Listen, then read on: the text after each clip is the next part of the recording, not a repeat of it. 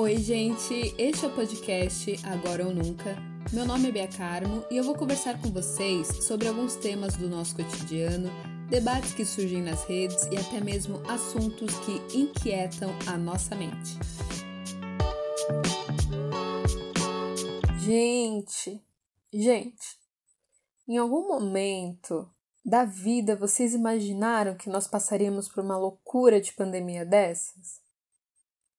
Quando falaram da Covid lá no início, muito, muito antes de chegar na Europa, eu vou ser muito sincera. Eu confesso que não imaginei que ia chegar aqui no Brasil. Na minha cabeça seria uma doença continental. Não seria pandemia mundial. Tanto que fomos vivendo tão normalmente no comecinho, bem do ano, né? E falo comecinho porque a Covid firmou com tudo aqui no Brasil foi em março. Em março já é início do ano, terceiro mês do ano. E agora que eu tô gravando esse episódio é junho. Então a gente tá no meio do ano. E aí eu fico imaginando, né? Eu tava pensando nessa questão do início do ano e refletir quantas coisas já aconteceram, tanto na minha vida como no mundo todo. E aí eu fui fazendo uma breve relação de algumas coisas que parecem que aconteceram há séculos, mas aconteceram esse ano. Muitas coisas foram tragédias, assim, como, por exemplo, a morte do Kobe Bryant e da filha dele, Diana, que morreram no acidente de helicóptero teve a previsão da ministra da, Damares, que ela propôs, lembra disso? Ela falou que deveria ter uma abstinência sexual entre as pessoas. E por isso que eu falo que foi uma previsão, porque tá acontecendo, né?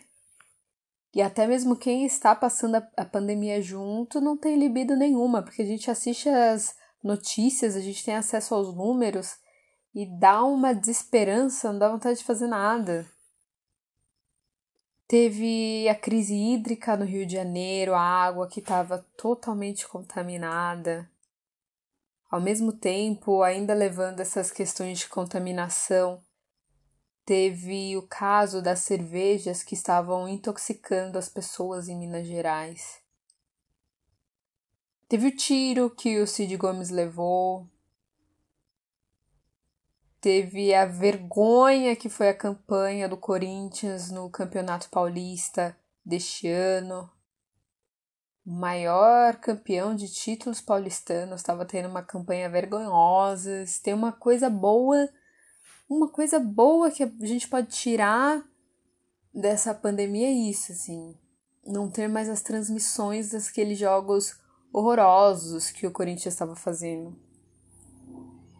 Este ano, foi no começo deste ano, que Regininha Duarte aceitou cargo na Secretaria da Cultura.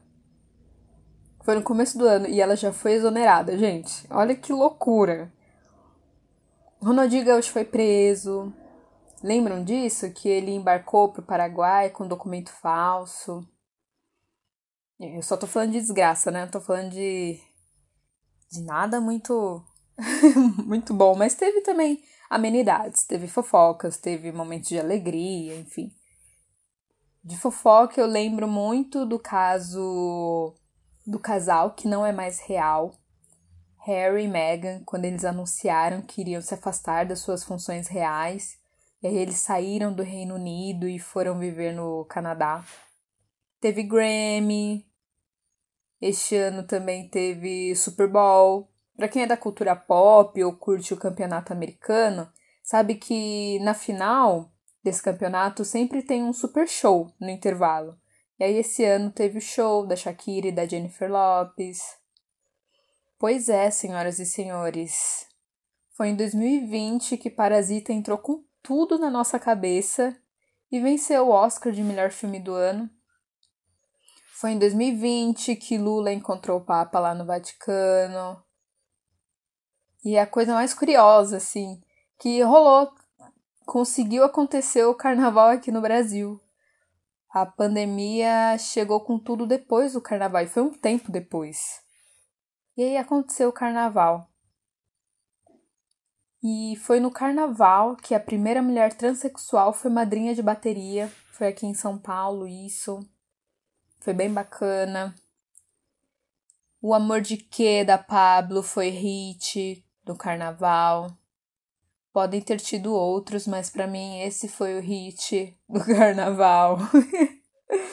e teve o Big Brother, né, que quebrou recordes, recordes de votações, acho que também teve recorde de audiência, fez história esse Big Brother. E ele começou antes da pandemia, mas também teve o caso assim que as pessoas começaram a ficar confinadas e aí eram pessoas confinadas que acompanhavam outras pessoas confinadas. E a gente passou por muita coisa já, né? E continuamos passando por muitas, muitas coisas. Essas notícias que eu falei são fatos que aconteceram antes da quarentena. Tirando o Big Brother, que acabou durante a quarentena, mas foi antes, gente. E tem mais coisas. Eu só tô falando o que veio à minha mente, mas teve muito mais coisas. E eu lembro que quando anunciaram que iria começar a quarentena aqui em São Paulo, eu fiquei com a impressão de que ia começar uma guerra. Olha a ideia. Eu não sei vocês, mas desde que eu era pequenininha, conforme eu assistia esses filmes cheios de tragédia, sabe? É, filmes de terremoto, vulcão, de tsunamis e por aí em diante, eu já começava a fazer um roteiro mental de como sobreviver. Eu acho que todo mundo faz isso, é um pouco inevitável. Você faz isso? Porque eu assisto esses filmes, aí eu já fico pensando, ah, se fosse comigo, não. Se fosse comigo, eu faria totalmente diferente. E aí nisso eu fui criando os meus roteiros mentais, né? E, e aí eu considero até a pandemia do Covid um pouco, bem pouco assim, próxima do filme Bird Box. Porque no filme, gente tem na Netflix. Nesse filme, você fica segura se você não vê o monstro. Então você tem que tapar os olhos e o melhor lugar para você ficar é dentro da sua casa, com as janelinhas fechadas e só sobrevivendo porque aí o monstro não vai aparecer e você vai se manter viva e sã. No caso do coronavírus, a gente não tapa os olhos, né? A gente tapa o nariz, a gente tapa a boca com a máscara. Não fechamos as janelas, porque as janelas precisam ficar abertas para circular o monstro, para circular o coronavírus. Mas o melhor cenário, o melhor local, o mais seguro, também é ficar dentro de casa. E aí eu até fiquei pensando, quem que eu seria nesses filmes? Né? Quem seria vocês nesses filmes? Vocês seriam uma pessoa que ia salvar a humanidade? Ai, gente, eu, eu sou tão medrosona que eu, eu não seria essa pessoa que ia salvar a humanidade, eu tenho certeza. Eu seria aquela pessoa que ia me esconder num lugar bem certinho, bem perfeitinho, e eu ia acordar no Eu Sou a Lenda, assim, acordar ia estar tá o mundo todo acabado, todo outro, ou acordar, né? Eu não ia hibernar, eu ia sair pra rua e ver outro mundo, ou ia perceber que teve um apocalipse zumbi. Seria talvez uma das pessoas que ia conseguir entrar naquela. naquela coisa do Wally, qual que é o nome? Esqueci, esqueci o nome, mas que ia conseguir ficar lá no espaço vivendo. Mas eu acho que é assim, eu, eu seria a pessoa que correria dos problemas. Porque vocês podem reparar, nos filmes, o filme acontece porque sempre tem alguém, sempre tem um indivíduo, na sua grande maioria homem, que inventa de encarar os problemas. Tá rolando um furacão. Tá todo mundo indo para um lado. Aí o cara resolve voltar por algum motivo. E aí assim começa a correr o filme. E aí é essa pessoa que vai salvar a humanidade. E, enfim, tem que ter essa pessoa para ter a peça-chave do filme, né? Eu não seria essa pessoa, tenho certeza que não.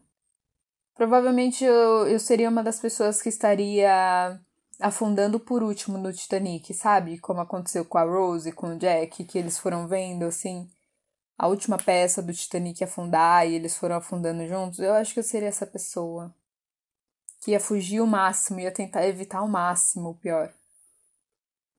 É bem a minha cara fazer isso. Ou eu seria assim, a Sandra Bullock no, no Bird Box, que ficou por anos dentro de casa, criou as crianças lá e sobreviveu acabei de contar o filme, mas enfim, sobreviveu, acho que eu seria essa pessoa. Talvez seria também aquela pessoa que nunca foi pro último ano de Hogwarts, que nunca participou daquela batalha louca que teve entre os alunos e os comensais da morte, porque nunca apareceu por, por lá. O que seria péssimo, né? Porque nunca teria uma cura que surgiria por atos meus. Eu nunca salvaria o mundo. Eu seria sempre a sobrevivente desse mundo. Seria um péssimo filme. Mas, enfim, a louca, né? As coisas que eu tô falando. Tô misturando todos os filmes, todas as ideias aqui. Talvez é o sinal já de eu começar a encerrar. Mas, enfim, não era nem isso que eu queria falar, não. É, o que eu queria falar é que como nós estamos vivendo de uma maneira tão intensa, massiva e desgastante, né? Essa pandemia está mexendo muito com a gente. Não caiam na falsa realidade que o pior já passou, que nós já podemos sair normalmente de casa. Fique em casa. Se você pode ficar em casa, se, se você não tem a necessidade de trabalhar, se você consegue ainda ter o seu dinheirinho, ter uma casa que é possível você ficar dentro, enfim. Se é possível, fique em casa. Não se exponha. Lembre-se que o vírus ele pode ser assintomático em você, mas sair por aí pode ocasionar uma infecção em outras pessoas que não tem nada a ver com a sua vida, que podem vir a óbito por conta disso e até mesmo pessoas que precisam sair para emergências, precisam sair para trabalhar, precisam sair para necessidades super relevantes. E eu deixo isso bem explícito, necessidades relevantes. Ver as amigas, ir para uma festinha, a gente não é uma necessidade muito menos relevante. Eu sei que é difícil, mas está difícil para todo mundo, todo mundo, não é só você. Então aquieta essa sua bunda aí. Lembre que uma máscara não é uma armadura e fica protegidinha, protegidinho. Que semana que vem vai ter outro episódio aqui para você ouvir. E quem sabe, né, a gente volta aqui para falar sobre coisas que vivemos depois do Covid em 2020. Um milagre, né? A gente nunca sabe. Mas só será possível se nós voltarmos a fazer tudo certinho, voltarmos a ficar em casa e nos protegendo, né? Então fique bem, que eu também vou tentar ficar bem. E até semana que vem. Beijo!